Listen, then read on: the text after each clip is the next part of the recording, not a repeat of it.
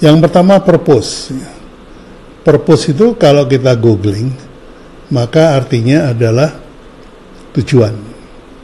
Jadi ketika Anda membuat produk atau membuat merek ya, brand, itu harus ditentukan purpose-nya. Tujuannya apa? Tujuan saya bikin brand ini adalah purpose-nya apa?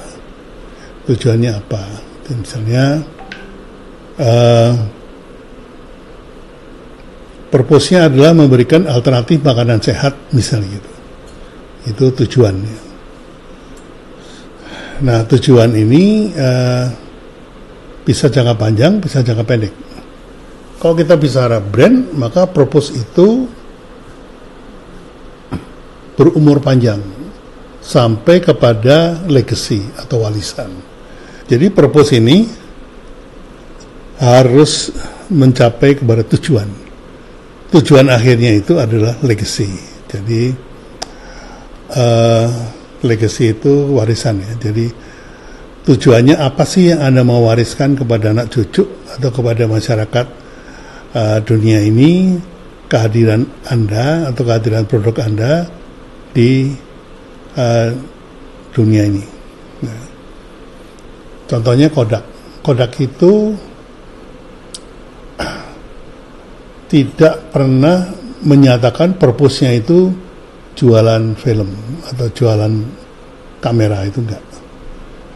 Kodak itu menyatakan bahwa purpose-nya itu adalah menjual memori.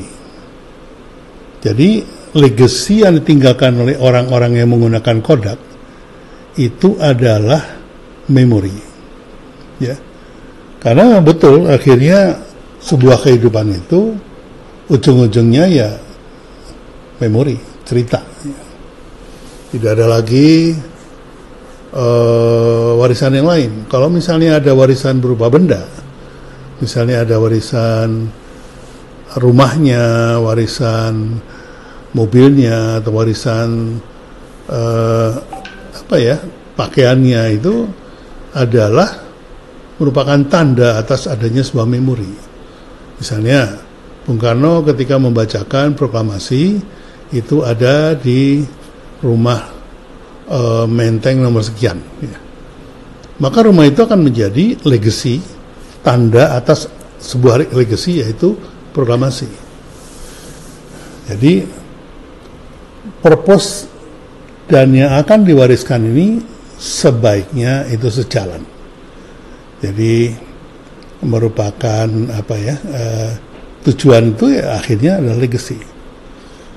Nah, bisa jadi purpose-nya itu jangka pendek, bisa juga terjadi seperti itu, sehingga tidak um, mencapai sampai kepada legacy, tidak sampai kepada warisan, gitu ya, atau diwariskan. Nah, seperti Kodak sendiri, purpose-nya adalah memori, DNA-nya adalah memori, tapi produknya sendiri sudah ada nggak ada di pasar. Ya. Jadi produknya sudah discontinue karena didisrupt oleh hadirnya uh, kamera digital. Namun demikian, dia tetap menjadi legacy, ya. tetap menjadi legacy karena Kodak itu nggak bisa dihapus dari ingatan kita. Itu akan menjadi legacy, ya, menjadi memori sendiri. Bagaimana dengan iPhone? Ya, iPhone itu Steve Jobs mengatakan bahwa awalnya itu purpose-nya itu membuat uh, produk komputer sama seperti Dell, sama seperti HP dan segala macam Hewlett Packard sama seperti Fujitsu dan segala macam. Kemudian purpose ini dirubah di tengah jalan dan dia campaign dengan campaignnya itu think different. Mengapa campaignnya dirubah? Karena purpose-nya dirubah. Kalau tadi purpose-nya membuat komputer, kemudian Steve Jobs mengatakan kita tidak membuat komputer. Kita membuat alat yang akan dipakai oleh orang-orang yang berpikir untuk mengubah dunia. Berpikir untuk mengubah dunia. Artinya cara berpikirnya beda. Tidak seperti eh, mereka-mereka uh, yang berpikir uh, cuma sekedar cari makan gitu. Enggak. Jadi atau cuma bikin bisnis enggak. Jadi Apple itu bukan alat untuk bisnis. Apple itu purpose-nya adalah alat untuk orang-orang yang punya pikiran mengubah dunia. Jadi orang-orang yang think different. Makanya kemudian karena itu sebagai tagline yang kebetulan juga DNA-nya. Jadi sejak saat itu Apple sudah tidak lagi fokus kepada uh, teknis ya, tapi mereka teknisnya, teknik teknologinya itu berpikir uh, teknologinya itu diarahkan kepada difokuskan pada mereka-mereka yang ingin mengubah dunia. Ya. Jadi uh, betul ini baru ngebahas soal soal uh, apa namanya purpose ya. Jadi ingat ya, jadi tentukanlah purpose dari brand Anda. Ya. Oh tapi produknya sudah lama Pak, sudah 10 tahun di pasar. Nggak apa-apa, ini nggak apa-apa. Ya, seperti Indomie. Indomie itu sudah lama di pasar. Pada waktu saya tangani, baru kemudian saya uh, bahas sama Bu Eva, ini purpose-nya harus jelas nih Bu, gitu ya, supaya itu kita bisa menentukan DNA-nya. Pada waktu itu Indomie purpose-nya adalah Indonesiana. Ya. Alhamdulillah sampai sekarang masih dipegang purpose itu. Uh, jadi Indomie hanya menyajikan bumbunya itu rasa-rasa untuk in, selera Indonesia. Baik kita sebutnya, um, saya sebutnya adalah Indonesiana.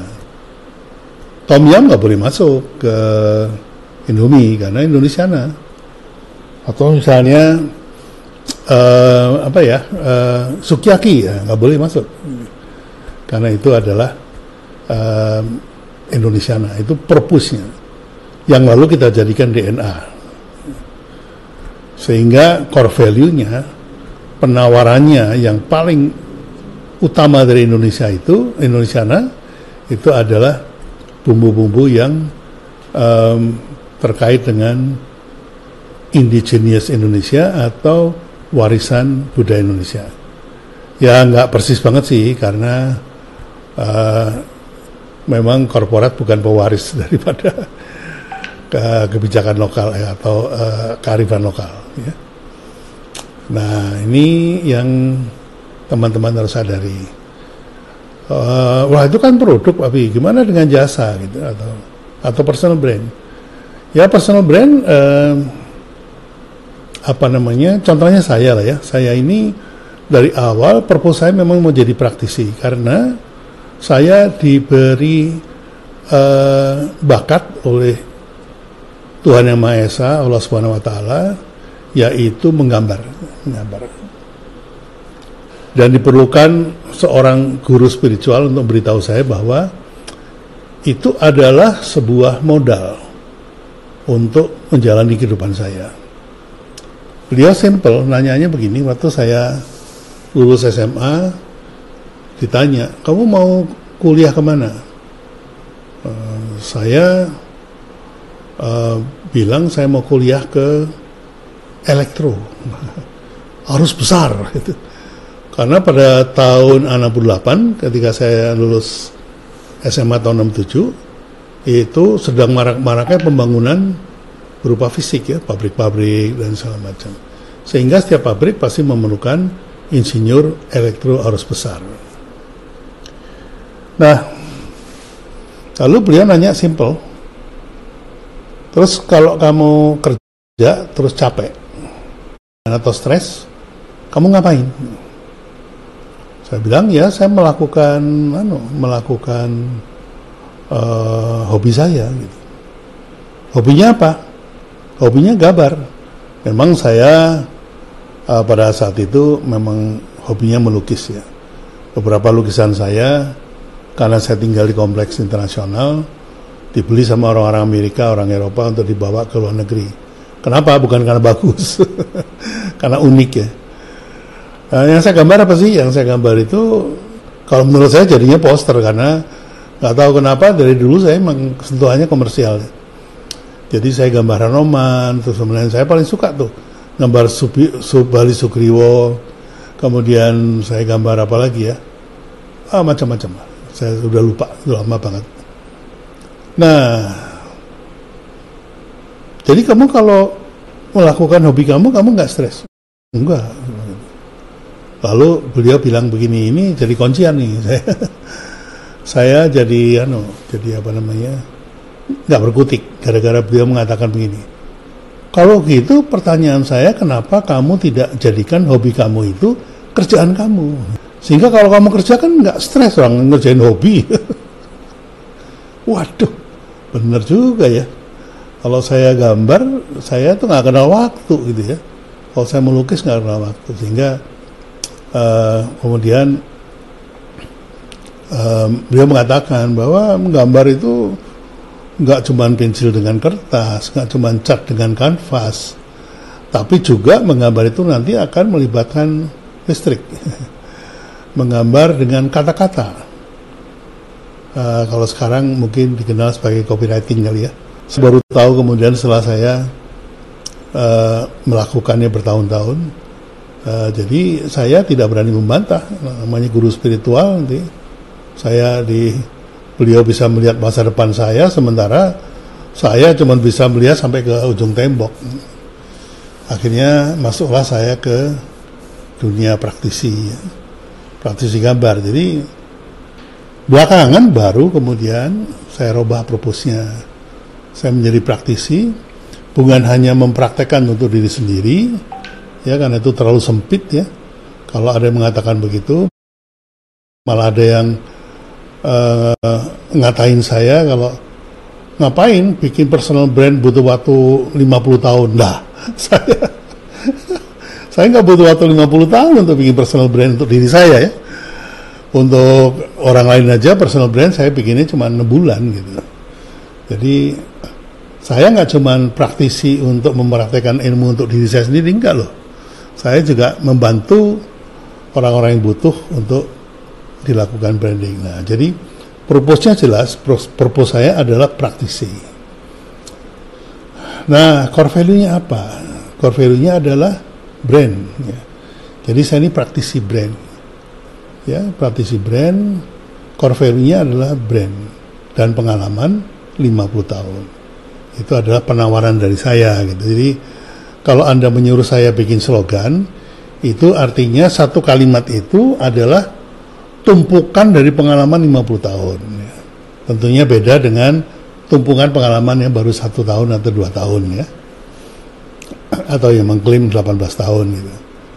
Uh, eh, 18 tahun bikin brand tapi sebenarnya bikin logo ya tentunya beda dengan uh, brand yang dimaksud pertama adalah emosi atau memori yang uh, uh, di maintain oleh orang lain. Nanti ini masuk ke brand 4.0.